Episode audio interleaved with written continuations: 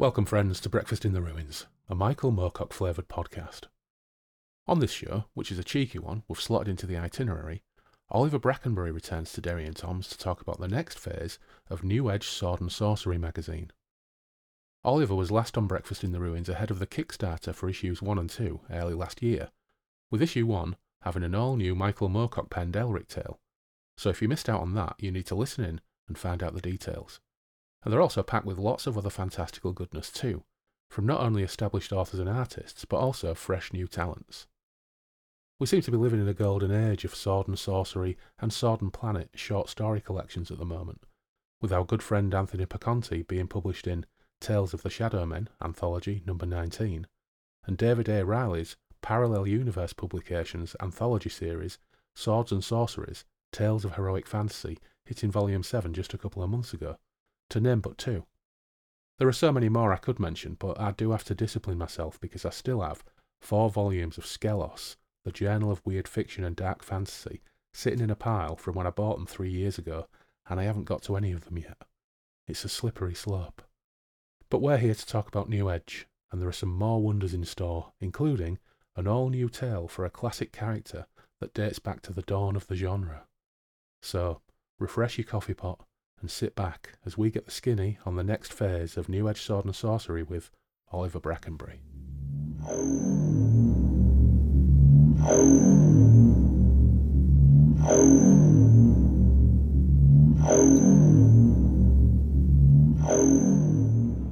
All right, so well, we're back at Derry and Toms, and we're welcoming back screenwriter, author, and editor of New Edge Sword and Sorcery magazine, Oliver Brackenbury. Oliver, great to have you back. How have you been? Uh, doing well. It's really nice to see you. Yeah, no, I'm. Whew, this year's crowdfund for new issues uh, has me uh, with a big smile on my face. Uh, last year it took us 27 days to get the minimum. We did it in just under 72 hours this time.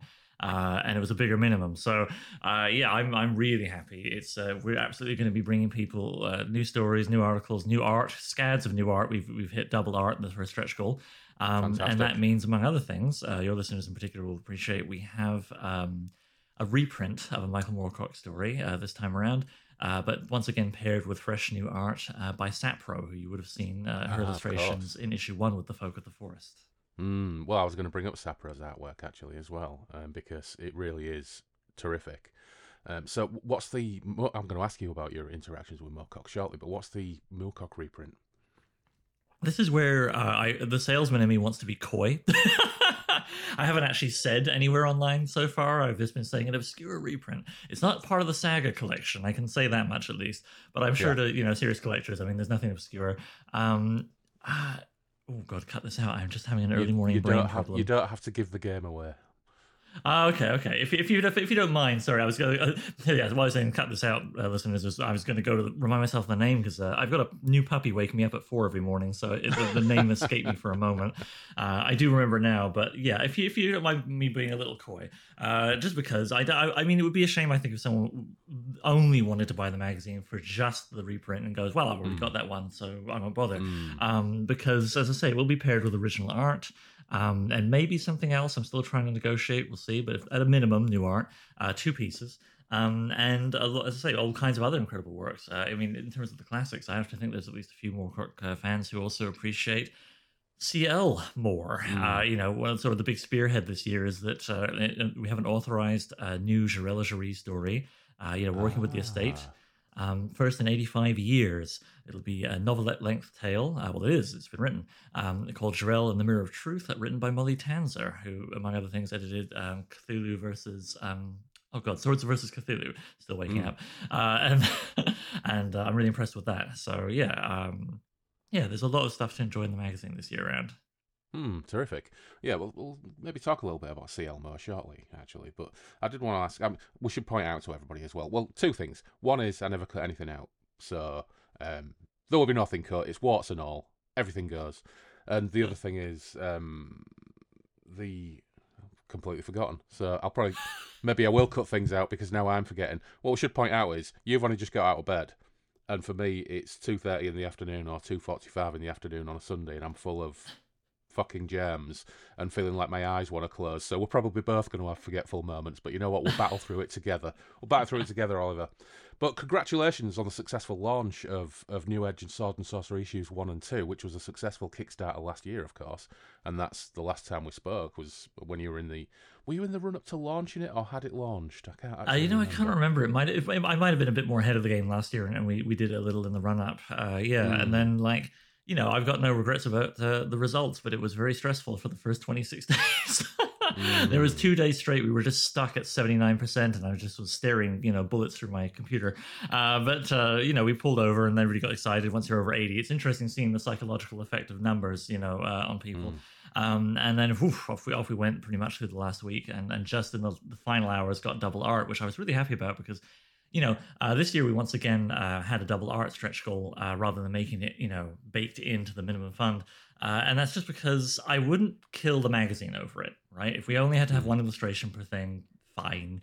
But my personal minimum, my you know, the minimum in my heart is is double art because uh, I hmm. really do enjoy the art direction. I really do think having lots of gorgeous art is what sets a magazine apart. You know, from most uh, novels and anthologies, right? It's to me, it's a big part of the point of the thing.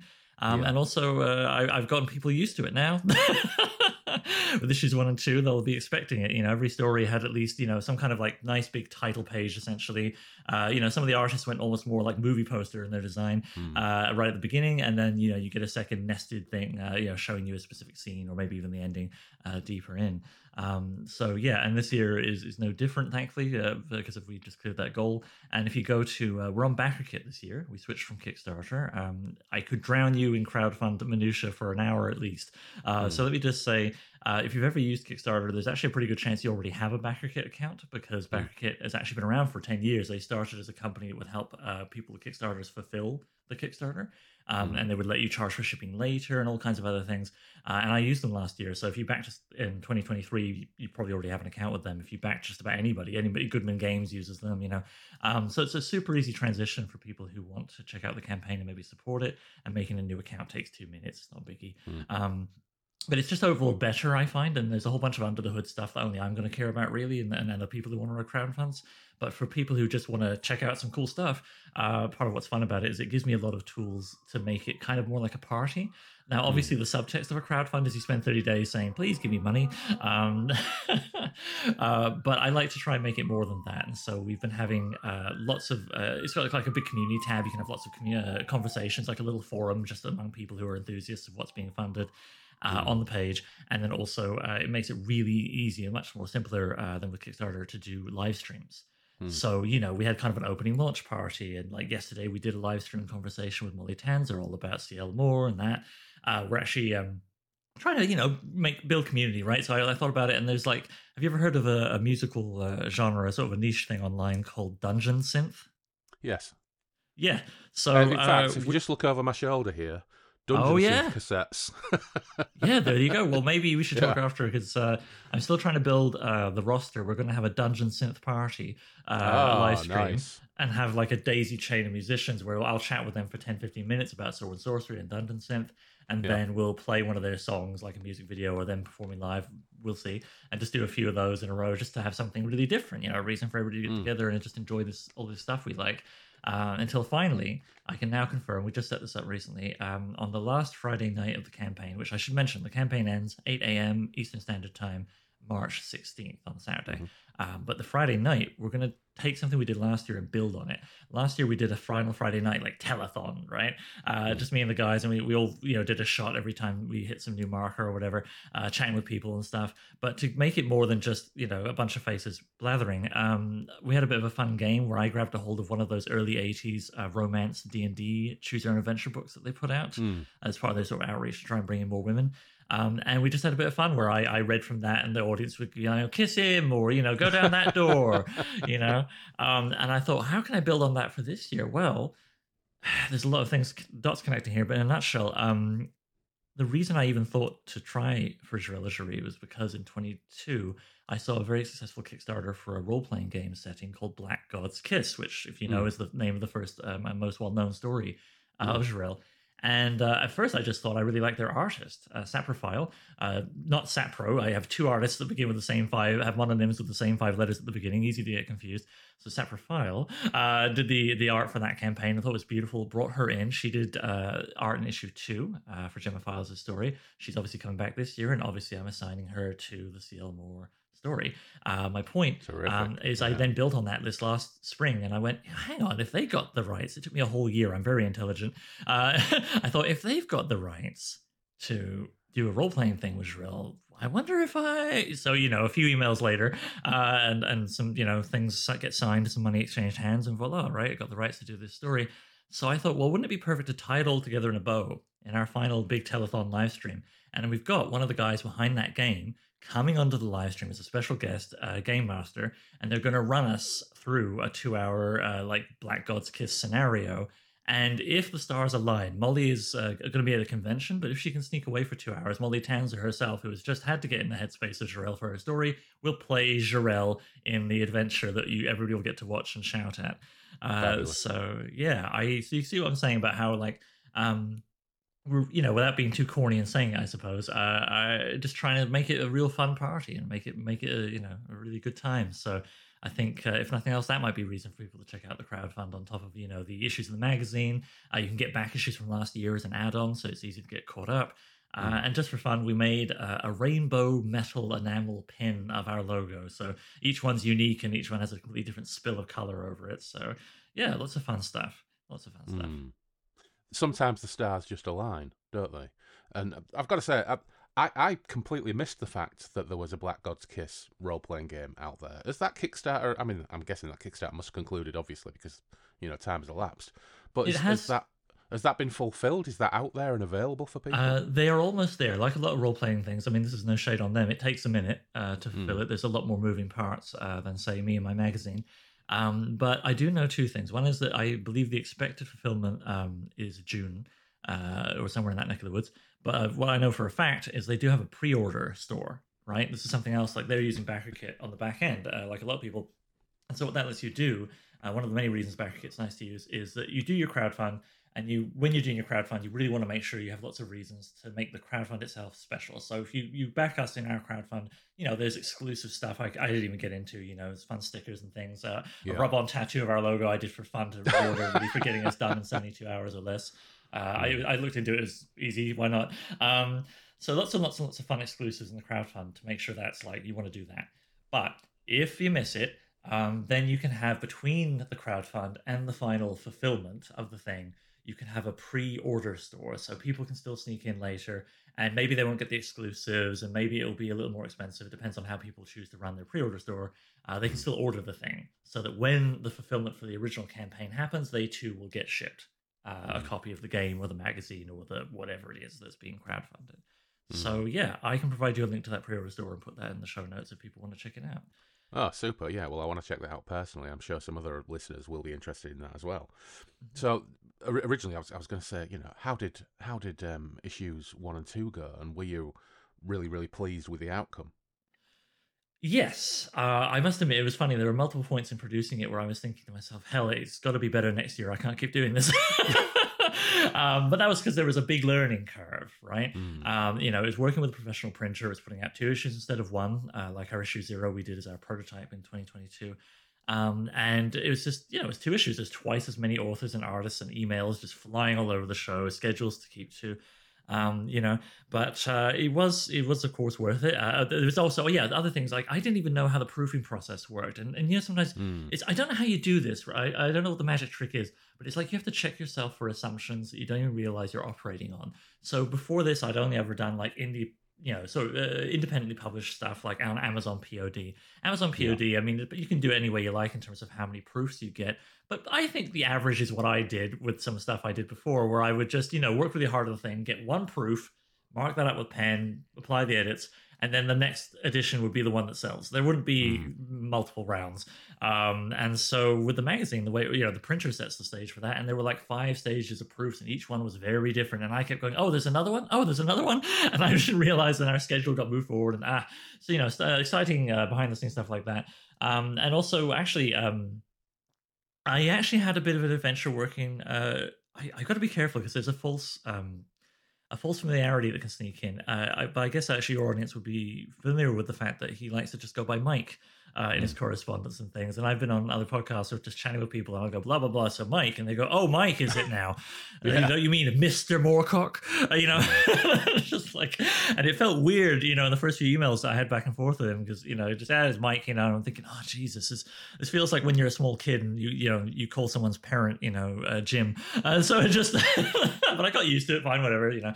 So anyway, Mike, um, yeah, it was it was actually kind of a fun adventure working with him. I mean, aside from the fact that it was 110% positive, meet your heroes, you know, kind of Mm. thing. Uh, you know, he is as nice and sweet and professional and humble and wonderful as you could possibly ask for. Um, at one point, actually, we got chatting about cats, and I ended up sharing a picture of my Siamese, and he loves Siamese too. He thinks he's got Mekong right now, though, uh, so close enough. And I mean, just the fact that I can say I sent a cat picture to Michael Moorcock, you know, I'll carry that to my grave. Um, Yeah. so, so that was fun. But it, there, I was unexpectedly, um, and you know, through nobody, uh, nobody misbehaving, just the way the circumstances took us, uh, as a minor dramatic arc to uh, working with him on his story. Because uh, when I first approached him, uh, you know, it was a pretty quick exchange. He was very generous and just basically said, "Well, my schedule's this. Can you accommodate it?" I went, "Yeah, sure, okay." You know, and then uh, funny enough, I didn't even know it was going to be an Elric story until after Hmm. the crowdfund. If you go back and look at our Kickstarter from last year, there's no mention of Elric, and you would think I would have shouted pretty loud about that. Yeah. Um, and it's just because as soon as he said yes, I, I, I don't know, like I was um, worried that he would just flit away like a b- startled bird or something. I didn't want to actually uh, tell him or suggest anything to write. I just other than the word count. So I just said, uh, four to six thousand words. Uh, thanks. You know, double thumbs up. Uh, you know, I'll I'll put your your grocery list on you know, the magazine, like whatever. You know, it's from you. Yeah. Um, so so I have his name in big lights on the crowdfund, but no mention of Elric, and I didn't know that until uh, a little ways afterward. At which point it was like I was getting him all over again. My you know exuberance Mm. doubled up again. Um, so I went, okay, Elric, great, great, great. Oh my god, I can't wait, Elric. Um, but and he, he mentioned this in uh, interviews and stuff, so I don't think it's out of school to mention. Uh, Mike was having um, some swelling issues, I guess, with his hands that made typing very difficult. Hmm. And so in the emails, uh, as we were chatting after the crowdfund made sure it's all happening, uh, he said to me, you know, um, I'm doing my best. but It might take me a little longer than I'm expecting. Uh, I think it's going to be more of a vignette.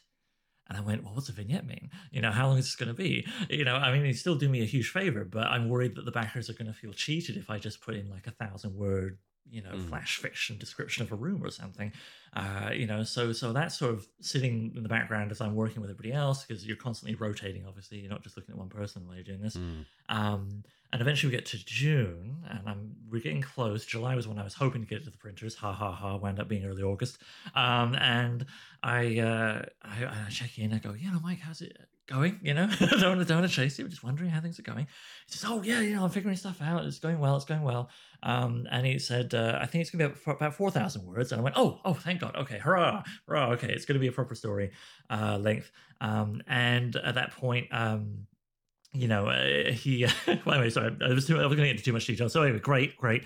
And then we're getting closer and closer still to when everything else is done. And I've actually started the proofing process because you can do a little bit without it being actually fully finished. So I'm Mm. really pushing everything else as far as I can. Uh, and then I sort of turn around, digitally speaking, uh, to Mike and check in on him. And he says, "Hey, Oliver, uh, here's a manuscript." I go, "Hurrah! Great! Uh, it's not done." But I'm about to fly over to Europe, and if the plane doesn't make it, I just want to make sure you have something.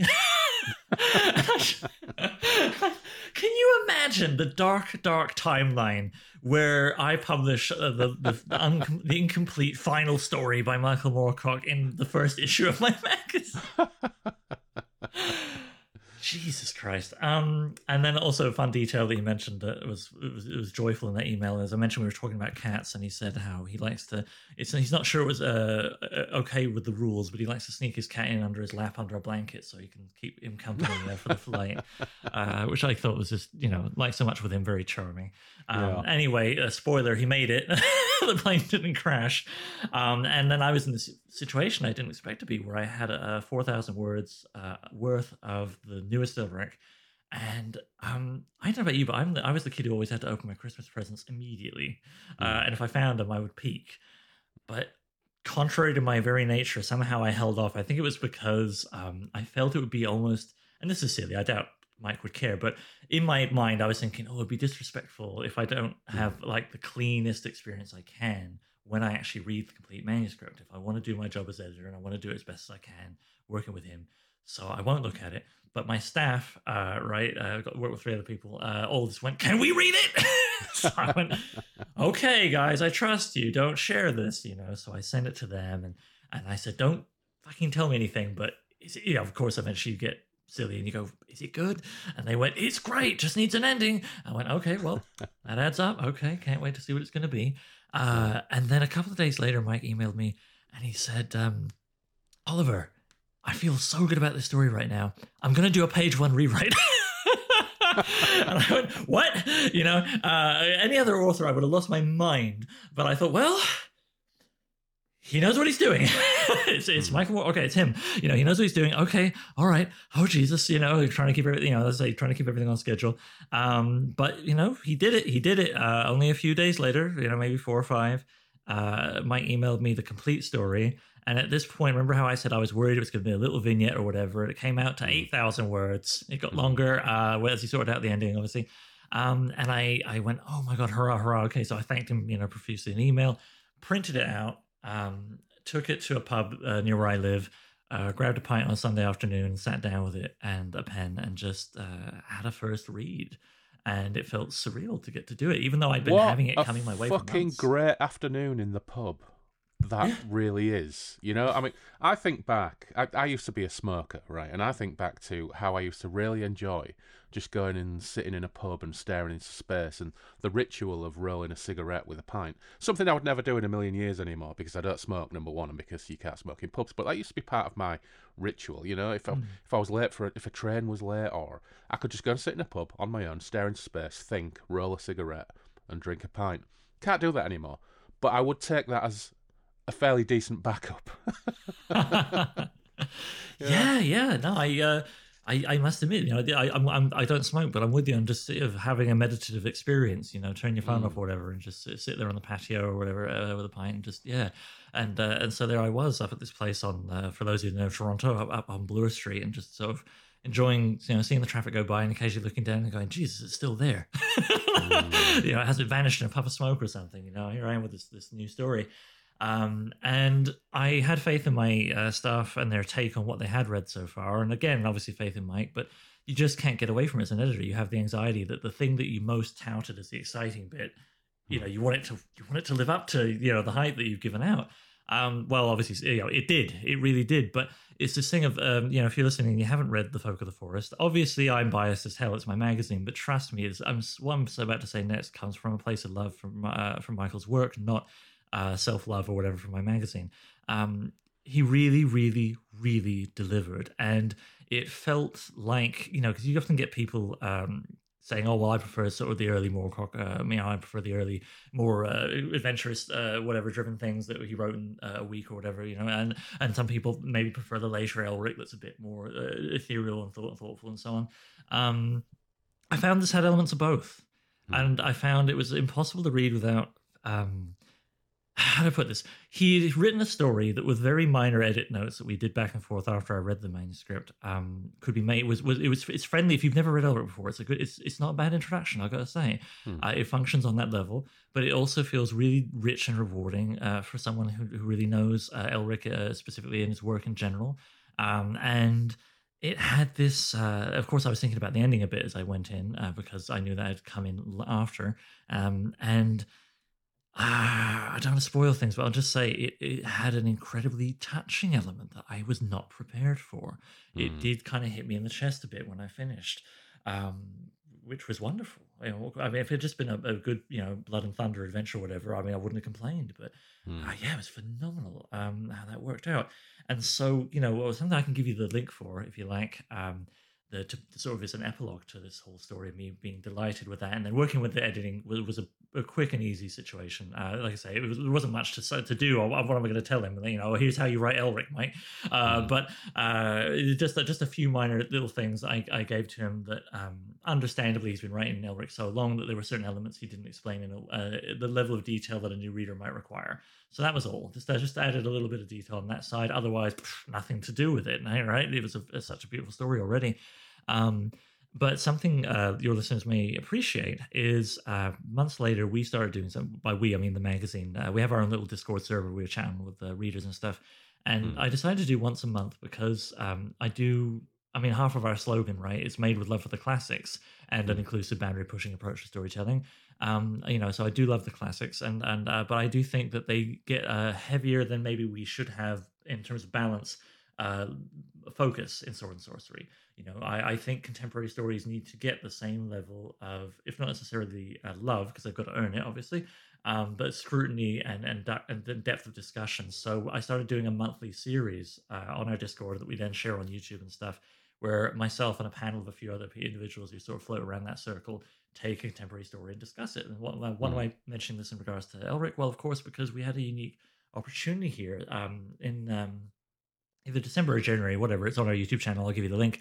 Uh, I, you know, author uh, Christopher Rao, who hangs out with us, said, "Hey, you know, we could do this thing where we could read the original version of the Dreaming City, right, Mm. uh, from '61, and then we could read Folk of the Forest." And then we were looking at, you know, the very first and the very latest uh, Mm. Elric story and talk about how, what it's like looking at the uh, evolution of his prose and style and all that stuff, and also just thinking about how we relate to each story, and not necessarily. I mean, of course, one or two people kind of said, "Well, I think I like this one better" or whatever. But Hmm. it was it wasn't so much for that. It was just about this thing of really getting to appreciate um, all this time that he's been working on on, on Elric, and it wound up being, I, I think, uh, probably my favorite of those discussions we've done so far. So you know, after I say I've just posted the link, I think people who really love Mike and his work would appreciate that uh, chat we had. Uh, And Mm. it was so fun to be able to do that. And that was kind of the period to the end of the long rambling sentence I've been giving you of the journey of working uh, with Mike. Um, because uh, I don't know, I think I think what it was was by the time we did that recording, I had had enough time, uh, probably four months or five months at that point, from when I'd been editing the thing to actually kind of step back and then come return to it and holding a hardcover of my issue number one, which was very pleasing into itself. Uh, just for the first time, really, since I sat at the pub, um, would sit with a hard copy and read it more as just a guy reading an Elric story instead of a Mm. person trying to produce a magazine and thinking about it from all those angles. And uh, I, bloody hell, it worked again. It was it was still very impactful and enjoyable, even though I knew what was coming. Um, And it was a, a joy to discuss, as I say, on the panel. So I'll have to toss you the link for that if you don't mind. Uh, Yeah, do so. Uh, like one of it. one of the things that Loz and I tend to talk about the Elric books, and our very first episode was about the Dreaming City, Mhm. and then a while later, because in narrative chrono- chronology terms, um, we did Elric of Melniboné, of course, which was written over ten years after the Dreaming City, and then we did the Fortress of the Pearl, which is written probably eight or nine years after Elric of Melniboné. It was like '89, I think it came out. Yeah. yeah, I, th- I think if you read, I mean, people have got the wonderful Saga volumes now, the Saga Press editions, which are absolutely wonderful. Although you still get that massive frustration that you get the Saga volumes, then the release Citadel Forgotten Myths, which And then which I come along and fuck it up. with my short- awkwardly slot in between issue um, volumes two and three. Then you get other stories. Then you discover there are minor stories that have appeared in various places, have never been reprinted, so it will never be complete. And as a collector, that's both frustrating and wonderful. uh, because you always yeah, like it's to nice to know it's never done, but also that- yeah, it's, it's always nice to think there's something out there that you've not actually discovered, and there's some rare gem out there. But yeah, you having that discussion is really interesting because one of the things that Loz and I always talk about is the wild shift in writing style, in tone. Um, I mean, to go from Elric of Melniboné to Fortress of the Pearl alone Mm. is a pretty big swing uh, in terms of, of tone and writing style. I mean, in some ways, that's more rewarding. I remember talking to a guy very early on when I started this podcast who I think there was a conversation going on on Twitter, and someone said, what do I start with with Elric? And someone said, don't Mm. start with Fortress of the Pearl. And he was in Australia and he said, oh, actually, Fortress of the Pearl was my introduction to Elric and I thought it was absolutely fantastic. And then I became a rabid consumer. And just getting the more vital 60s stuff just became like, you know, a massive rush of, of sensation after reading this really thoughtful book, The Fortress of the Pearl. So I think it worked both ways, obviously. So yeah, it'll be really interesting Yeah. to see that discussion. Yeah, send the link and I will share it with everybody. Yeah, no, I will, and, and that, of course, you know, li- you know, chronological or linear, you know, whatever, or publication order, I should say, absolutely was a discussion, especially because Mm. uh, Folk of the Forest, again, for, uh, for those who haven't read it, um, it- we- we're joining Elric in his adolescence. So if you want to talk about linear publication, uh, sorry, um, linear time, then Hmm. technically it's the first story you should read. but Yeah. I, I don't know. I th- like I said, I think we made it work pretty well for that. I really wanted it to be a nice introduction because, as hard as it is to imagine, of course, we've got readers who've never heard of Mike or Elric, and they go, "Oh, I like that Witcher thing." It's like, yeah, okay, but like, go back to the. yeah, no, I mean, and- and that's fine. No shade. You know, we all have to discover the influences of the things that you know we see maybe more of in contemporary stuff. I, I'm no uh, exception. Um, but yeah, I just uh, yeah, I, would it actually work as a good first story? Well, that's a hold up debate that we literally had, so people can listen to that and, and figure it out for themselves.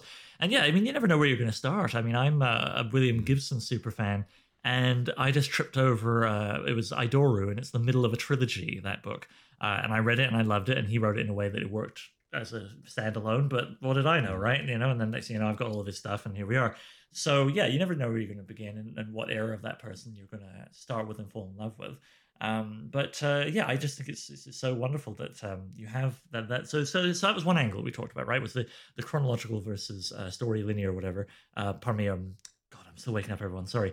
Uh, she's such a good puppy, but goddamn. Um, uh, the uh, publication versus chronological uh, thing. But uh, the other thing was, I I put to the group, I said, you know, um, obviously we talked a lot about what would this be like as someone's first story, but none of us here are, are uh, Elric virgins, and so as a result, um, how do you how do you uh, look at your receiving this story in light of it being refracted through your personal history with him? Hmm. you know because i mean i for example can't read it remotely uh, objectively anymore because i got to work with it uh, through through stages of publication and i got to actually know the author which was lovely i mean not that we're best friends and i'm going to be at his you know whatever he's going to be at my wedding but you know it's nonetheless it was it's unusual i don't have that with most of the big names i have on my shelf um so you know, I got to talk to Kim Stanley Robinson once, whatever, right? Anyway, uh, so so so there's you know I'm sitting there with a unique standpoint, and then I you know the other people on the panel had all found and fallen in love with Mike's work at different points in their life, whether it was when they were 11, they you know fell in love at that stage, and we all know what that's like, or found him when you know in their 30s, and it was very more you know removed and and and whatever. But um, but what was kind of fun for me actually is uh, contrary to the, the amount that I'm talking, or the fact that I'm my only child and love the sound of my own voice or whatever. I mine was not my favorite point of view on that discussion. It was that of Kevin Beckett, our social media coordinator, who was one of my staff who read that earlier version, and that was only four thousand words and didn't have the ending. And basically, he said to me, uh, I, you- "You'll get in more detail in the recording," but um, you know, he said to me and the rest of the panel uh, listening, um, it was that first four thousand words was a rollicking good Elric adventure, Hmm. but plainly what Michael uh, uh, was alluding to when he sent me that email going, I'm going to do a page one rewrite, I've got it, uh, was that he had found that heart that I told you that kind of slams you like a truck at the end. He'd figured out Hmm. how to get to that and then worked back through what he'd already written um, to thread it in. Uh, you know, uh, I mean, I suppose you could say foreshadow, but I don't know if that's the right word for it exactly. Foreshadow sounds blunter than what he did. Uh, Mm. What he did was much more smooth. But uh, but yeah, yeah. So I mean, so it was very interesting to hear about Kevin's reading experience as well. You know, and, and then all of this, you know, like I say, talking about our, our various ways of finding and falling in love with, with his work and how that influences the way you read it. I, I just, I don't know. This is stuff I live for. You know, surprise, surprise. I have an English degree, and I, I also, uh, I, I volunteer, uh, have had for the last seven years at the Merril Collection. I probably mentioned this last time. It's a Mhm. the Western Hemisphere's largest publicly available archive of science fiction and fantasy. Uh, Mhm. They've got quite a few shelves of, of Mike's stuff, but just in general, they have over 80,000 pieces. Uh, and it's an incredible research tool. And, so, and I love to spend time there. It's actually a big part of how I got caught up in uh, sword and sorcery quickly uh, because I didn't actually read any fantasy for a long time. Uh, I, I read everything as a kid until I was about 11 or 12. And don't ask me why. I couldn't tell you. Uh, but I got it in my head at some point. You have to choose a team, science fiction or fantasy. Which is it? And then you've got to throw out the other one and not care about it. I, I don't know why. And for the reason I was like, science fiction, it's more sophisticated. Never mind a million stupid things you can think of as soon as I say that Yeah. sentence. um, and so um, I actually dropped fantasy for a good long while. And even after I fell out of the dumb idea that it got me there, I just wasn't in the habit of checking out a lot of fantasy. Um, and so it wasn't really until about uh, six years ago, not long into my volunteering uh, to support the collection, I just was there and I remembered reading Savage Sword of Conan and I went, Jesus, you know, did I ever actually read the prose? you know, did I just read the comic, which is wonderful, but still. Uh, so I, I, picked those uh, some Lancer Conans up there and started reading them, and then I was off to the races, and that included just devouring uh, Michael Moorcock's work. I, I, feel ashamed to say this, having published it, the latest Elric story, but I didn't touch him until I was in my mid thirties. Mm. Um, and yet, once soon as I found him, uh, you know, just just as much as I could get my hands on, and I'm still working through because there's there's a bit, as you know. Um, but uh, you know, I'm, I'm, getting there. I, I, I, am looking forward to Corum next. I, I keep hearing great things. Uh, and I really want to check out those stories. And I have, of course, aside from the obvious Elric stuff, uh, touched upon uh, some of the Eternal Champion.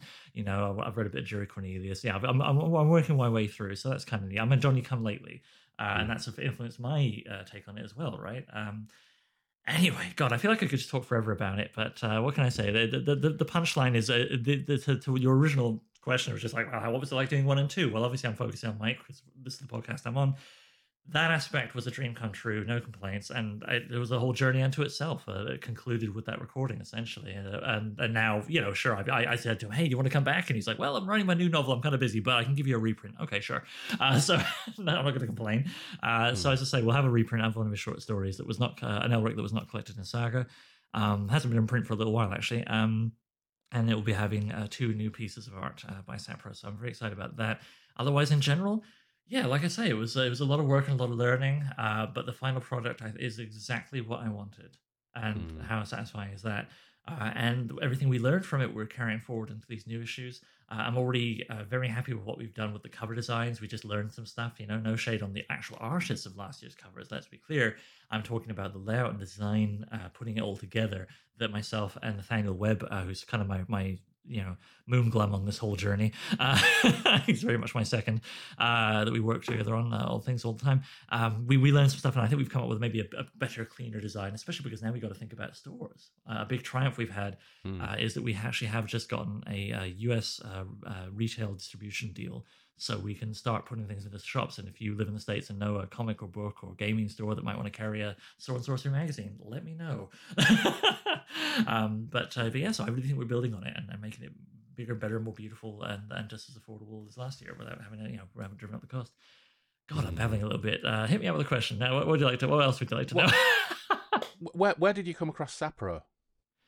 Um, Sapro, uh, you know, I wish I had a more intriguing narrative there, but I found uh, found her a similar way to how I have found most of our artists. Uh, you know, if you if you're listening and you're thinking I'd like to do a publication, well, let me tell you, it is a golden age for finding really interesting artists because I just look a lot at uh, Instagram, uh, Tumblr, uh, Twitter before it kind of became what it became over the last year. Uh, you know, um, and even eh, yeah, blue sky seems to be a pretty decent substitute for Twitter. And so yeah, just social media. I'll just I'll just follow people. I'll see what other artists are retweeting. Uh, a lot of the artists I found just because uh, you know the other you know they were ah, they were shared by other artists still. So yeah, Sapro, somewhere somewhere along that line, and that sort of churn of just seeing what's going on online, I found her art, and I went to you know her Tumblr and checked it out some more, and, and I just thought, you know, this is some good stuff. Uh, and I I paired her with um, Michael Story because she is very much her own thing. Don't get me wrong, but she made me think a little bit of um, arguably my favorite uh, renditions of Elric, which were by. Oh God, he does really sort of elfin, ethereal Elrics from the eighties. Yeah, uh, yeah, I know what you mean. Uh, and, and I just thought, ooh, you know, and I re- reached out, brought her on. Uh, and uh, yeah, she's wonderful to work with, very professional. Sapro, I strongly recommend her. Um, and she also actually designed uh, something fun we did for the crowdfund last year, which was an exclusive uh, bookmark. And she did art for that that I have very intentionally never shared uh, elsewhere. So that was fun. Yoshitaka Amano. Thank you. Christ. We got there in the end. yeah. we got there. We got there. Um, mm. So, so yes, yes. Uh, so, so that was uh, again. I wish I had a more exciting tale for her. No, no. Some people, you, you have a little story like that for file uh, with the whole uh, Black God's Kiss connection. Um, but a lot of it's just finding people online, reaching out, seeing if they'll, you know, you can find something agreeable, and then and then bringing them on board. Um, well, this is the wonderful know. thing about the democratization of art, isn't it? Really, that the internet has allowed. Okay, yeah, okay, it's, it's universes wide, and it's really, really hard to pin things down. I think there's a problem for artists where they can get the stuff out there and find, but it's it's kind of lost in a sea of mm. stuff. Mm. But the the wonderful thing about it is, is it's there, and if you look for it, you can find it. I have a similar thing with music at the moment with with Bandcamp. You know, and you just using Bandcamp to find new music that you would never find in a million years through any other source, through any other way of promoting music. You just go on there, you put in a search term, you roll a dice, bit of luck, and you just come across some absolutely incredible stuff. It's it's wonderful, and I've got to say that that Sapro artwork is fantastic. It's it's one of my favourite features. You know, apart from the stories themselves, all of the art is really good. But I really love her take on Elric. I think it's fantastic, and I'm looking forward to to more art from her. Yeah. Yeah, no, it was lovely, and actually, uh, her her early sketch was interesting because um, you know if you've seen it, uh, the first piece of art is just like a two column wide page length uh, portrait of Elric, and I did suggest to her, I said, you know, the second illustration absolutely needs to be a scene from the story. But you know, I said to her, I want you, uh, Sapro, to get as much out of this as you can, and I think for your portfolio going forward, it would be good to have like kind of a platonic Elric, you know, portrait. So let's not worry about the first illustration showing a scene. Just make it your best Elric and give it a nice frame and that kind of thing. Um, And I think it came out really wonderfully. But it was funny, her earlier version, I realized I'd messed up as editor. I didn't tell her it was going to be a younger Elric. Uh, and so the early one was a much more arch and kind of, you know, his cheeks were a little more drawn, you know, looking a little more evil. And then it was fun to see the transformation when, when I said, oh, actually, hang on, he's a teenager in this one. And he's got, you know, he has, the world hasn't beaten him down that much yet. Uh, so to make him look a little more serene, maybe. Uh, so yeah, yeah, I, yeah, that, that was pretty interesting to see that evolve. Um, and then the sort of grand uh, battle scene uh, that we did as a full pager for the second illustration. Um, I mean, she just read the story and came back to me and said, "How about this?" I went, "Yep, sounds great," and boom, nailed it. I don't even remember having one edit for that uh, illustration. She did a fantastic job. Um, yeah, yeah, yeah, and then yeah, it's a it's a golden age for finding artists. Uh, one thing I would recommend for people uh, that you can do, I don't. Again, Twitter is uh, imploding, but uh, if you're still on there, um, occasionally artists uh, do hashtag Portfolio Day, and you just—I mean, I'm, I, I'm, I've never really used hashtags uh, much uh, from either end, except for finding artists. You'll see hashtag Portfolio Day, or maybe if you're looking for certain styles, you might see, you know, hashtag South Asian artists or something, you know, and you get a lot more people from that, you know, uh, corner. Yeah, it's it's really really great, which is why we. I, I think you and I probably agree on this. We don't need to waste a lot of time talking about it, but it is part of what makes the uh, quote unquote artificially intelligent art thing even stupider and shittier because.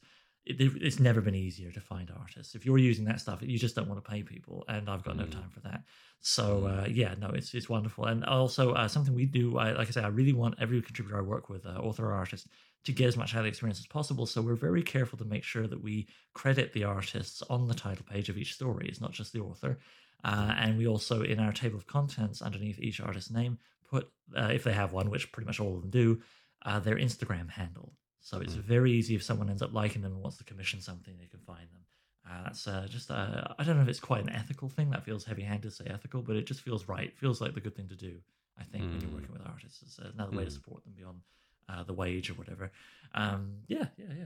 So, Yeah, uh, so yeah. Um, Well, let's talk about um, what's coming up then, because you've mentioned obviously the Jirel of Joiry story, and when I read the mention of it in the Kickstarter page or in one of your posts, I can't quite remember. I thought, right, I'm going to get on the shelf and I'm going to dig out my um, sci my fantasy master. And I see I said sci-fi masterworks. My fantasy masterworks CL Moore collection, which is Black Gods and Scarlet Dreams, which is half Jirel of Joiry, half um, Northwest Smith. Did I get that yeah, right? her sort of Han Yeah. Solo esque uh, character. Yeah. Yeah, yeah, and, and and I reread the first story, Jirel meets magic, and you know what? It ticks all the boxes. It's it's got beautiful prose. It's got the powerful, driven heroine, trippy psychedelic worlds, pesky wizards, uh, Yep. Mortal Kombat, a few dashes of the crimson. Written in 1935, right in the sweet spot, the crucible of the sword and sorcery explosion. So, how, how did you come? I mean, you've you've actually you've explained how you come came to pull Jirel into the orbit of New Edge, but for people who don't perhaps know, because one one of the things we have which is quite common, and actually it's for this podcast, we actually because we cover other authors as well, we have had people who have pulled into the podcast as listeners who've enjoyed listening to something and then say, well, we've never actually read any Michael Moorcock, but now we'll listen to your Moorcock episodes. We're going to go and find some. Because you still have that thing where in 2024, it's still the case that even in the UK and is Britain's greatest living fantasist is not a household name, like mm. someone like George R. R. Martin is, or anything like that. We did a Robert Sheckley book a couple of weeks ago, and my guest Derek, who lives in New York, Sheckley was a fellow New Yorker, Derek loves sci-fi. Never heard of Robert Sheckley, and we've got a similar thing, I think, with with C.L. Moore. Who was C.L. Moore? Of course, Catherine Moore, wasn't it? But just tell us a little bit about Catherine Moore and why she's so important to the genre. Right. Well, okay. So yes, uh, C.L. Moore, who uh, you know is Catherine Lucille Moore, she went by uh, C.L. not because she was a woman writing at the time who was concerned about that putting off readers, but because she worked at a bank and she didn't want her boss finding out what she was doing in her spare time.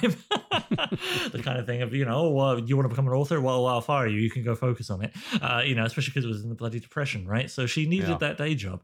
Um, so that's what's going on in terms of CL as opposed to calling her Catherine Moore.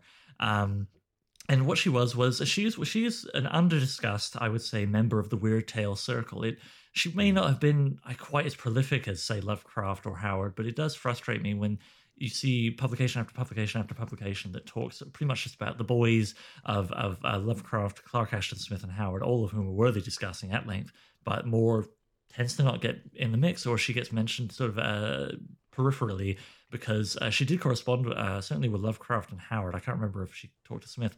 And you'll find her in their letters, and you'll find her in their letters in really uh, noteworthy ways.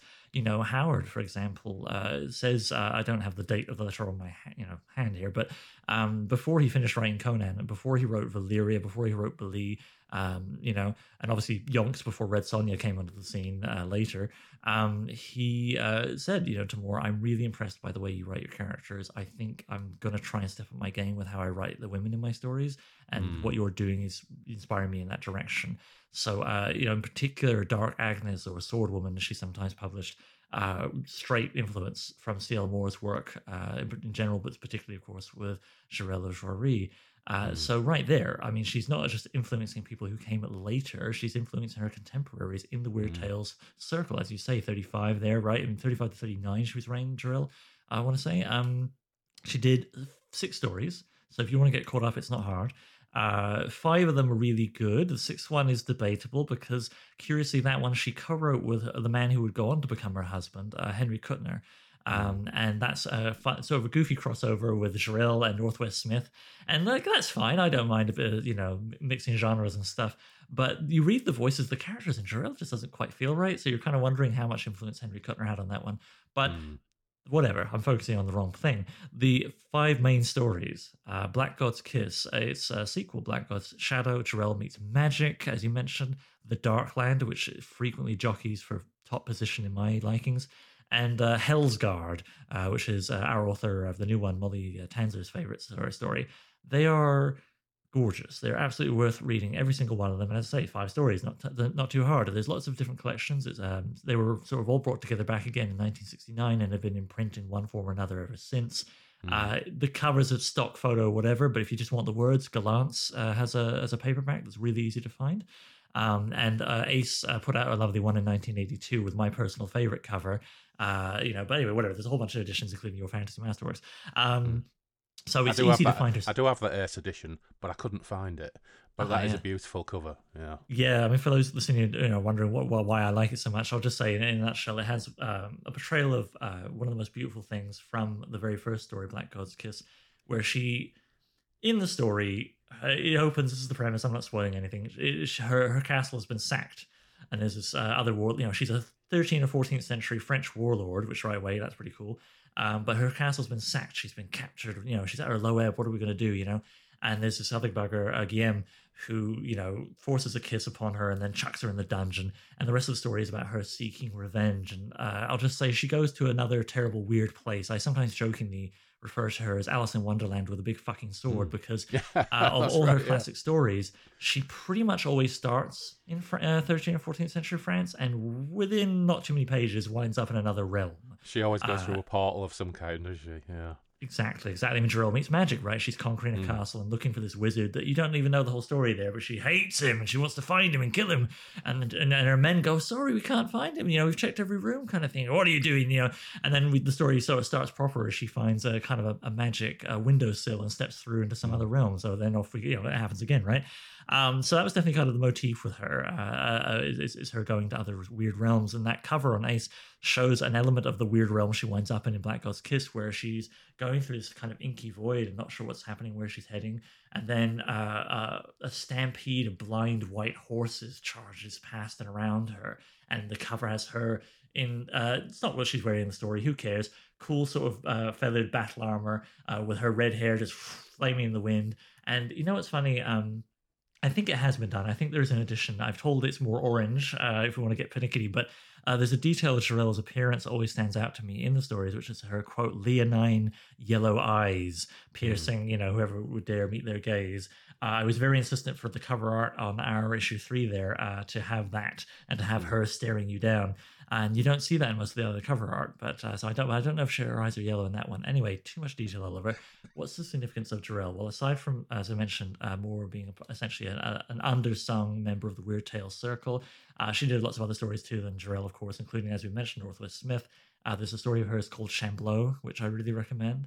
Um, but just you know, you you can look up on Wikipedia. You don't even need to read the the whole bibliography for you. But Moore is absolutely influential and entertaining, and stands out in her own way. It's not like reading uh, just any old, you know, Weird Tales person.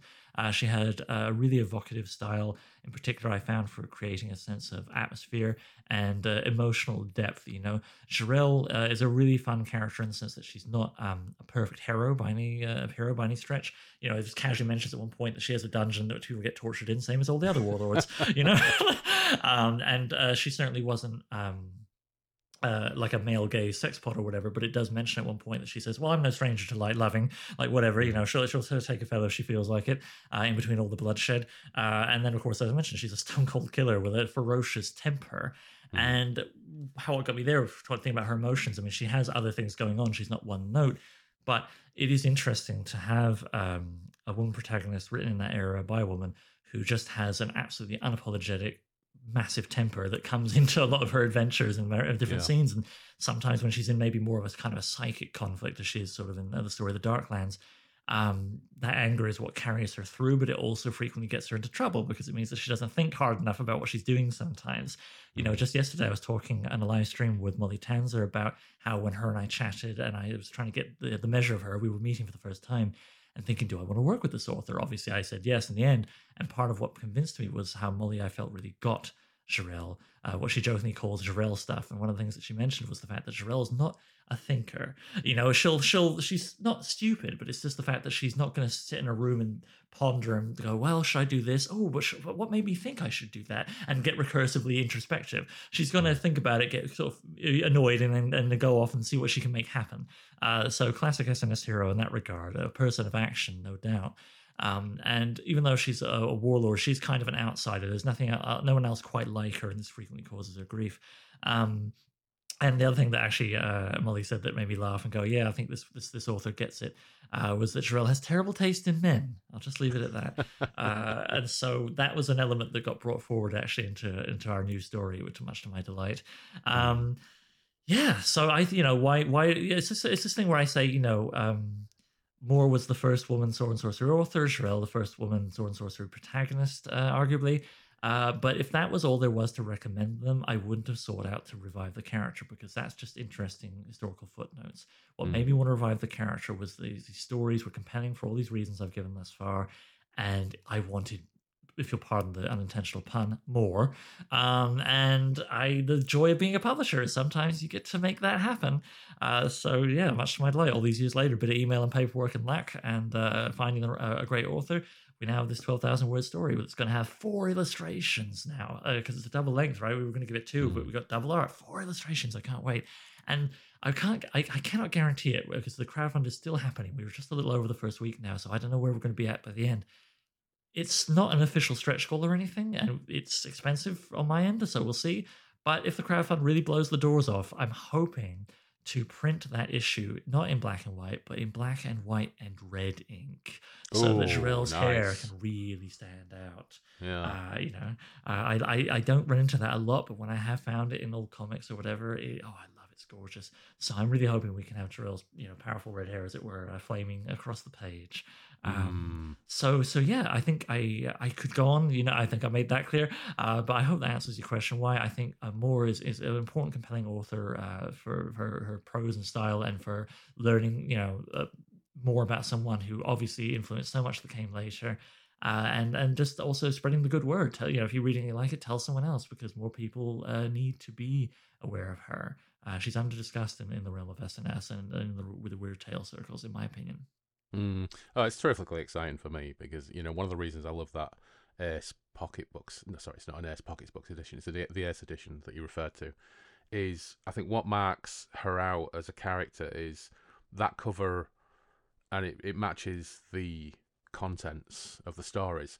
She's a powerful, forceful figure. I mean, I, th- I think it's really amusing actually in Jirel, Jirel Meets Magic that when she's in this sort of weird soporific jungle of giant flowers, she she doesn't pause for anything. She just she's got to climb that mountain, get back to that tower, and kill that fucking wizard, and Yeah. it's brilliant. But the cover of that book, it's not the classic lascivious artwork for a female fantasy hero. There's no cleavage on show. There's, you know, I mean, I love me some Frank Frazetta buttocks, but there's, you know, there's none of that stuff. It's just a beautiful, beautiful image, and yeah, I think it really matches the contents of the book so perfectly. It's one of, it's one of the. I mean, it goes back to a, an era when a lot of book covers, and you know what, I love me some Bob Haberfield Moorcock covers, but a lot of covers don't really give you a particularly good idea of what's going to happen in the book that you're going to read. That is one of the most perfectly matched images to the contents of a book I think I've mm-hmm. got on any of my shelves. But, you know, going back to the fact that there's going to be a new authorized Jirel Joiry story for the first time in 85 years is tremendously exciting. And what a great selling point for, for issues three and four. It's absolutely terrific. So, yeah. Yeah, and back- you know what? I feel uh, remiss. Speaking of uh, artists, I need to find yes, uh, Sasha Dodovec is the artist uh, who is rendering our Jirel on the cover. Uh, Mm. And coming back to you know what we're saying here, you know, I I talked with him and said, you know what, we're bringing her back. The cover art should be her, just her on a stark white background. Uh, the the dominant red uh, that he's given her outfit that you guys can see if you go back and look up New Edge. Um, I thought really worked well. Uh, and he, he- you know, bless him, he immediately grabbed. He wasn't familiar with Jirel when I approached him, but he'd done a gorgeous Elric, uh, which I can give you a link for if you like, uh, uh, his Instagram and all that, a gorgeous Conan. And so I thought, I bet you can do a really good Jirel. Uh, Mm. And so he had not read her, but he immediately grabbed that Gollancz paperback I mentioned and started reading. And uh, you know, he took from the text. You know, if you look at the cover, you'll see that she has the uh, sort of ancient Roman greaves, which never get explained, and that's fine by me. Uh, you know, uh, that are mentioned in Black God's Kiss that she wears on her shins, for example. So he really paid attention to the way she's describing the text and, and brought that forward in his own style uh, uh, for our cover. And I, I've, yeah, I was so satisfied when I got back, even just the initial sketches, uh, because uh, basically became our mascot. she was, I've used her in all the promotional stuff, you know, uh, moving forward um, uh, for the crowdfund. So yeah, yeah, no, that's, that's been sort of our spearhead. But I mean, you know, we also, like I say, we've got uh, Jirel and Elric this year. You know, that's pretty cool to be able to say. Uh, someone said to me, you know, what are you going to do next year? I went, I don't know. Dig You up know, Robert the- Howard's bones. I don't know. yeah, the bar is pretty high now, isn't it? If you keep on I've raising got that some bar. ideas. but uh, Yeah. yeah, I, and I actually, you know what, just for fun, I looked into the right situation with Conan, and uh, it's pretty sewn up. surprise, surprise. Uh, I would need a gigantic whack of cash and luck uh, and some phone numbers I don't have. Uh, so I don't know about Conan ever being in the magazine, but uh, certainly there, I, I have my eye on some other classic characters I'd love to bring in uh, to our pages. Um, and uh, yeah, and also uh, you know, we have um, Harry Turtledove actually uh, for fans of uh, you know Ah. his his work. Uh, Yeah. Doing a sword and sorcery story, as you can imagine, with him, it is rooted in actual uh, history, um, but there are fantastic elements that make it appropriate for the magazine, um, and so that's fun. We've got him, and then just yeah, a whole bunch of other authors uh, that uh, very very happy to have. Um, uh, you know, I, I I don't want to rattle off all the names because there's so many, uh, but uh, I will mention if you've read us last year, you might enjoy seeing the return of uh, Daryl Keogh. We'll have Orahan the Snow Leopard will be returning, for example, or uh, you know um, June Orchid Parker, who this was part of the fun of actually last year. Um, you know, I'll just say on the one end of the experience spectrum, we had Michael Moorcock, and then all the way through, you know, various mid-listers and so on, with all the way down to uh, June Orchid Parker I mentioned because it was her very first published story ever. so, and it was just really, so it was nice to, to have that, you know, spectrum, as I say. Uh, and it's always nice to get an author started. That was pleasing. And that was pure chance, actually. June was a member of our Discord, and not that she um, threw it at me. I mean, please don't join the Discord just to try and submit to me. Uh, but uh, uh, she just uh, chucked up a story in our channel that we have for beta readers. And I normally would have had no time. It was this was last June. I was in the middle of everything but I got hit with a really bad cold and I just was crashed in bed, just staring at the ceiling. Couldn't make any big decisions for the, the running of the magazine. I thought, well, I'll read a story. read it, loved it, you know, reached out, found a, a, bit of wiggle room in the budget, and so that's why there's an eighth story in issue two. uh, so yeah, so June will be back.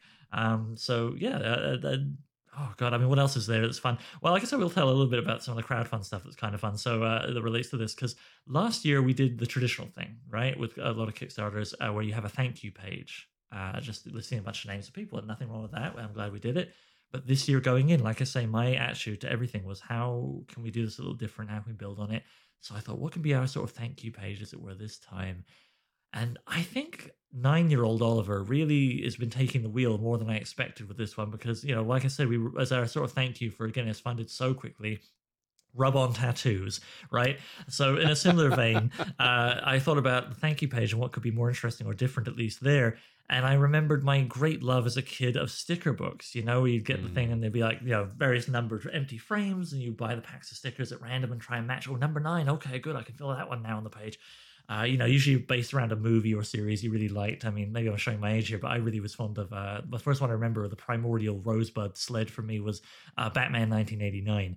Um, but uh, but yeah, anyway, point is, I thought, well, okay, so with BackerKit, they make it easier to track a bunch of stuff that you, you know, so you can have not only a reward for um, all your backers, but you can have a reward for returning backers. It can tell who got you last time, even if it was mm. on another platform. And of course, you know, there's always the early incentive who backs us in the first 48 hours. So that's like three different rewards. I thought, God, what am I hmm. going to? One of them's going to be a hat. One of them's going to be what? You know, what am I going to? Oh, I know, sticker page. One sticker is half the page, flash fiction, an original piece of little fiction. Um, that's for everybody who backs us. And then uh, for people in the first 48 hours, uh, we got a piece of art to go with that little flash fiction. And then finally, the um, returning backers, uh, sorry, got the art. First 48 hours, get the uh, something silly we did last year that we ended up falling in love with, which was put a cocktail recipe with an SNS theme at the back of each issue with an illustration. Uh, yeah. and, and don't worry. And actually, last year, I, I wish we'd held on to it. Last year, we did a the Jirel cocktail uh, in one issue, and the Elric in the number one uh, made sense mm. to us. Uh, and there are good cocktails, actually. Uh, Kevin, our social media guy, makes them and, and tests them, and they are quite tasty. Uh, so this year, we'll have two more of those, and there'll be stickers. And for people who missed the first 48 hours or are not returning back, or you can get them for a dollar as an add on. You know, so don't worry, it's not like full scarcity. Um, so you know, that's something else kind of fun we, we were doing this year that I really appreciate. And uh, I'm an absolute sucker for that type of stuff. Yeah. Um, yeah, yeah. Although I, I do have a ridiculous amount now of like iron on or so on jacket patches. Um, from things like sci-fi RPGs that I've never even got around to reading, and stickers and various other bits and pieces. I think they're all, they're all just scattered around the house, gathering dust or in drawers where you know from when I open them. But I still can't help myself. I love that type of thing. But you know what?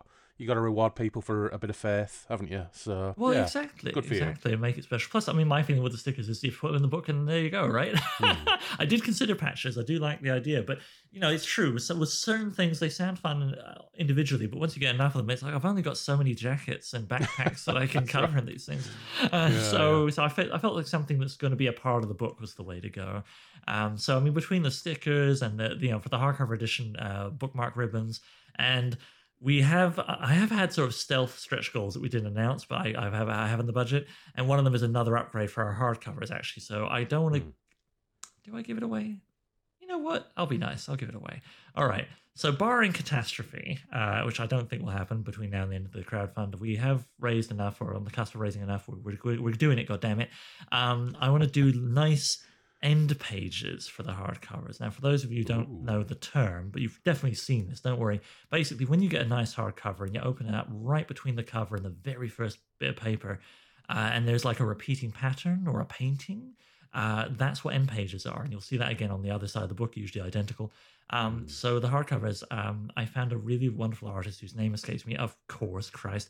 Uh, and I think no, no, uh, they have an alias, Babe and Oak. So maybe it's a duo, and I don't realize I'm dumb. Uh, but uh, anyway, Babe and Oak offering uh, not far out of Toronto. Actually, it was fun. Um, they are really good at making lovely repeating patterns of various kinds. Uh, I chose uh, to go with a scatter pattern, which basically means something where it's not just straight lines up and down, but the, the elements are scattered in a way that creates a sense of depth. You know, they showed me a lovely example that looked like if you were lying on your back and full leaves were coming down towards you. And I thought, well, okay, what if we have like an inky black void? Now we're still working on the design, so we'll see what the final thing is. But what if we have like a, a big two page spread, right? Because that's how it works with the end page of an inky black void with a more uh, detailed version of the uh, Ness battle axe, our logo, with a face looking back and forward, uh, kind of swirling, and maybe like you know literal serpents and sort of magical you know sparks and what have you, sorcery of various color, uh, all against that black void, you know, floating around in this way that creates a sense of depth, like you're falling through a pit of sword and sorcery. I don't know. We'll see. What, we'll see how it comes out at the end. But I'm so excited to get that into the magazine, and it's we might even find a way to make it more specific still to the individual hardcover uh, issue that you get because those who read us already know this. Um, what I love to do is each issue we uh, make the logo two different colors that are pulled from the cover art, right? So say there's a really vivid um, orange and a really vivid uh, blue black. That was issue two. Okay, that's the logo. Then it's orange and blue black. And then, uh, so for this, it's like the, the ribbons are going to be one of those two colors, the bookmark ribbons. But also, I'm hoping to maybe customize a little bit the end pages so that some of the sorcery will be, let's say, orange and blue black if we've done it with issue two. Uh, so this is uh, to give you an idea of just how bloody anal retentive I am. But I'd like to think the end result is you get something very particular for yourself. And the hardcovers are very much um, we're not trying to create artificial scarcity. I promise. It's just a case of they're a bit more expensive to print, so we don't print anywhere near as many as the soft covers. Um, and so, if you really like the idea of getting a hardcover magazine with things like the bookmark ribbon and so on, uh, the in pages, uh, definitely check out the crowdfund because uh, as of now, we have a few copies left of issue two uh, in hardcover, which are uh, as an add-on uh, on the thing. Why not? Um, but we sold out of number one, as you can imagine, with Michael in there, about a month before uh, the crowdfunding even launched, and that's it. Mm. I I'm actually getting very precious about my copy because if it got destroyed, I couldn't uh. or lost or whatever, I couldn't replace it. Uh, you know, not unless I had five thousand dollars just lying around. Because this is the thing; it's mm. it's about scale. Uh, it costs a lot to print a lot of them uh, to print the magazine. Um, pardon me, the hardcovers individually. And the only reason we can even afford to really do it is because sorry, you're getting a bit wonky, but for those who like this kind of detail, um, is the interior is the same as our soft covers. So in a sense, it's like we're printing a thousand copies, even though we're really only printing like 900 soft cover and about 125, maybe more this year, uh, hardcover. So yeah, it's mm. actually a it's a way to affordably do a ridiculously low print run, but we can't do it for a reprint uh, mm. because it just doesn't work out economically. So yeah, if you like the idea of a gorgeous hardcover, get in there on the the crowdfund. Uh, I promise you, this is just me uh, saying it as a, a, collector to another collector, not the guy selling the thing. Um, yeah. Well, you know what? I've already backed it for the hardcovers. Um, everybody listening, get on BackerKit. It's uh, New Edge Sword and Sorcery issues three and four closes on March the fifteenth. So get in there and get back in. So before we finish, now a hmm. couple of weeks ago when we were arranging this, we had a a slight abortive date, but you mentioned that you had a narrow slot on one of the dates we were considering because your gaming group was coming round. And because I have constant gaming envy, my last question is to you: What are you playing at the moment? Oh, okay. Well, uh, I am uh, playing. Uh, uh it's been running a, a, little while now. I kind of got stretched out by you know COVID's more intense period there, but uh, about four or five years, I guess we've been going now with a Dungeon Crawl Classic. Uh, mm. I am a big fan of it. Uh, it's funny, I didn't actually play any D and D or D and D like games until not too many years ago when I tried Beyond the Wall, which is lovely mm. in its own right. But when I was wrapping that up, I was looking over at uh, ads I was seeing for Dungeon Crawl Classic, and just hearing how wild it was. You know, the magic system, every spell gets like two pages in the rulebook, which sounds onerous until you realize yeah. there's actually very little description you need to read for the spell. And then there's a huge table because it's so wild and random, and you can yeah. pump up the results dramatically by doing something called spell burn, which basically means you cut off your finger and say, Oh, blood for Arioch, and you get plus 10 on the, the die result, right? So then you yeah. can go, you can make that sleep spell go from just, oh, these goblins in front of us fall over for, for five minutes or whatever to uh, the top result, which a player in my campaign has done twice now. Uh, every single living creature, even plants, close their petals or whatever. Every single living thing within 500 meters falls asleep until you decide they don't. So you can do, you can just say they sleep until they starve to death. They can sleep yeah. until the moon turns full. They can sleep until somebody eats a crumpet within this radius. Whatever the hell you feel like, uh, and that's just the sleep spell. Good old sleep gets so much more fun and exciting once you get into the you know the higher uh, end results of that spell and there's plenty of other you know ones that just in their base premise are more crazy the warriors are lots of fun i like because um, i personally have played many you know i came up with the rpgs in the 90s and this is i think when you started to get increased complexity in role-playing games in the sense mm. of uh, individual characters would start getting like lots of feats and special abilities that would get, yeah. get hard to track as you got up in levels Um, and warriors even those make them interesting. They've got the jump kick feet and they've got the the parry feet, and it's like after a while you've just got like nine buttons almost to press with your warrior, and you just forget about them half the time during combat. Dungeon Crawl Classics does something really elegant where the warriors have something called the Mighty Deed die. And so instead of having a million things to remember or whatever, you just go, well, all right, when I roll to attack, if I get a three or a higher on the Mighty Deed die that you roll in tandem with your D20, uh, it also adds to, to hit and your damage, so it makes warriors fiercer, right?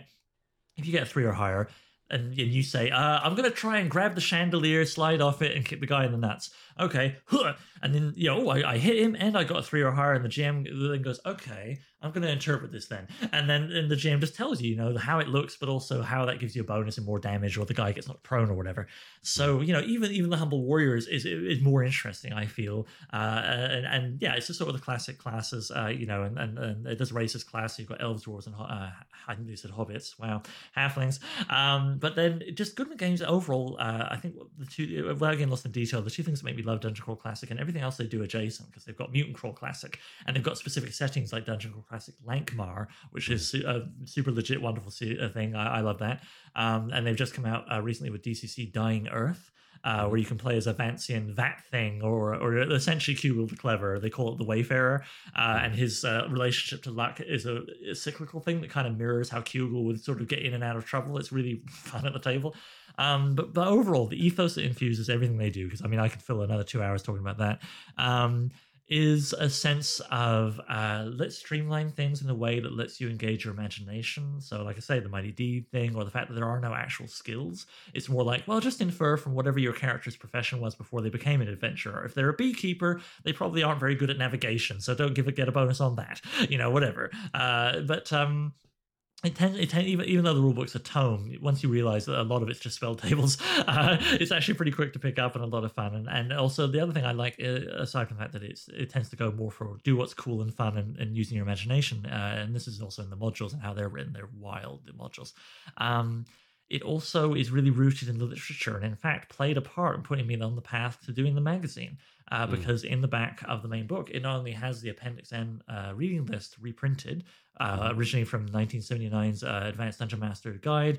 Uh, for the, anybody listening who doesn't know, that was a list of uh, texts and authors who inspired Gary Gygax when he was co-creating the thing, uh, D&D. Um, so not only does it have that list, but it just has a long kind of love letter to that list explaining why it matters and saying you know, why it's you know, fun to go through secondhand bookstores and try and tick things off from it and so on and so forth. And uh, you know, I just think that's really cool because I, as you can guess from everything else I've said today, I really believe strongly in the importance of understanding and checking out uh, the history of the genre that you love, uh, whether or not you want to be a writer uh, or a publisher. Uh, so the fact that they have that ethos woven into uh, my hobby is is just wonderful. so it's combining all the things that I love. and and don't tell any of my players who I, I, don't know that they'll listen to this, but right now, for anyone who plays DCC, you'll get a kick out of hearing perhaps uh, all my characters are level three, and I can't wait till they get to four because I'm trying to get them to the Purple Planet, which is the DCC big box set of essentially Sword and Planet.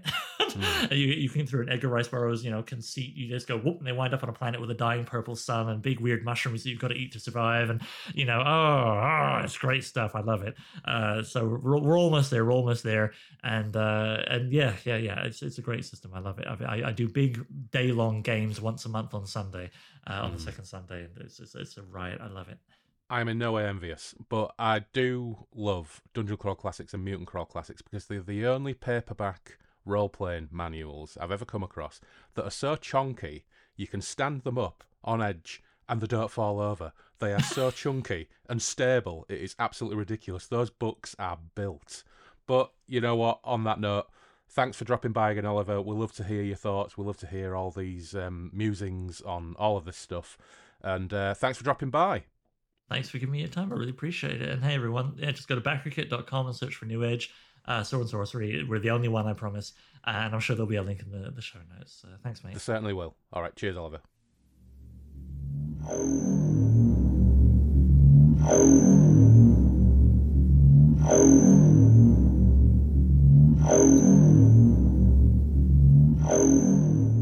Massive thanks to Oliver for dropping by Derry and Toms again to tell us about his experience working with Mike and the next phase of New Edge Sword and Sorcery. I'll pop all the appropriate links in the show notes, but do check out New Edge Sword and Sorcery on Backer. And thanks as always to our patrons for keeping this show on the road. those without Tia, Anthony Piconti, Tim Cardos, Dave Dempster, and Sebastian Weetabix, and our Chaos engineers Andrew Cicluna, Andrew Spong, Andrew Van Ness, Anthony Porter, Benjamin Fletcher, Brandon Mays, Dave Griffiths, Dave Voxman, Gabriel Laycock, Harvey Faulkner Aston, Jim Kirkland, Jim Knight, Jim Jupp, John W. Lays, Jules Lawrence, Mal Pertwee, Mary Catherine, Matt Saltz, Nelbert, Urfa Ziv, Paul McRandall, PJ Cooper, Scott Butler, Simon Perrins, and, new to the Don Blass, Dan Charnley. As is traditional, I dropped down a line to see where he is and what he digs, and he said, Your podcast was introduced to me via Tony Esmond of the Awesome Comics podcast. Now, here is something for you. I have to admit, I've never read a Moorcock book. I met him in 1994 when he came to the Preston Speculative Fiction Group meeting, a now long defunct group in my hometown. Yes, I'm UK based and live in Preston. Here is a link if you're interested. Anyway, he's been on my list to read for years, but I'm a big horror fan, and just trying to keep up with those is bad enough. I'm currently trying to complete my collection of New English Library horror titles, plus Guy N. Smith books, plus some westerns. Those are the ones I always find a piece of torn toilet paper that has been used as a bookmark. I make sure I wash my hands after reading. The list goes on. So, what do you recommend I start with? Apart from Time of the Hawklords, I'm saving that for my holidays. I love your episodes about the horror stuff. The Biker Mania one was epic. However, I'm trying to catch up on them all. That's amazing. Thanks, Dan. And thanks, Tony, of the actually awesome Awesome Comics podcast, too, for sending Dan our way. I'll stick the link to that Preston speculative fiction blog post in the show notes. It's a great read. Dan is also a podcaster and an artist.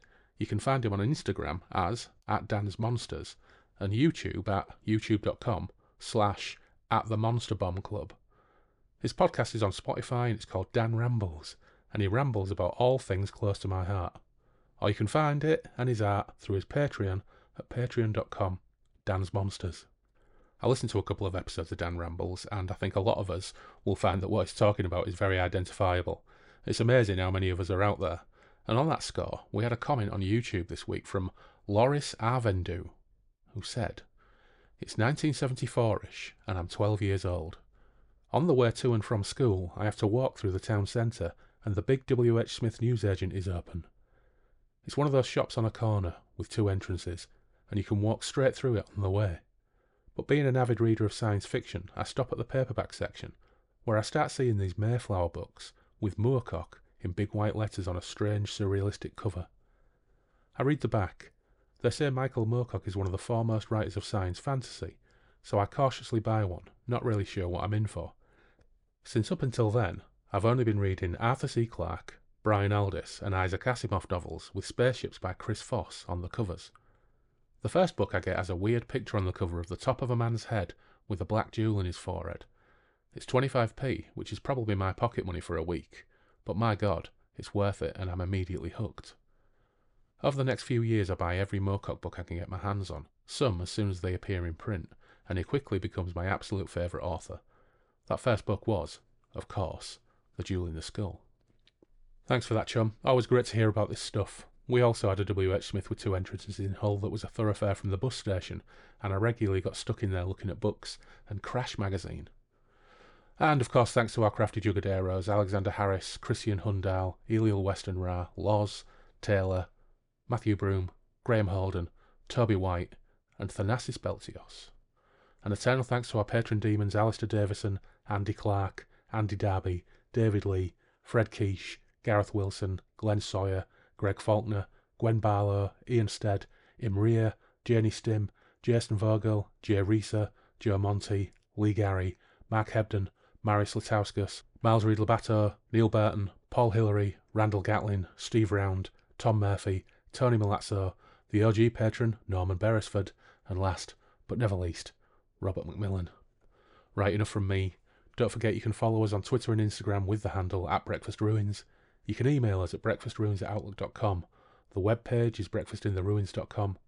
BITR Breakfast in the Ruins Radio is live on Radio Garden or via the web player at breakfastintheruinsradio.blogspot.com. We have our Patreon page too, and there are a few extra odds and sods on there. But for now, take care, stay safe, and we will meet again soon on the Moonbeam Roads.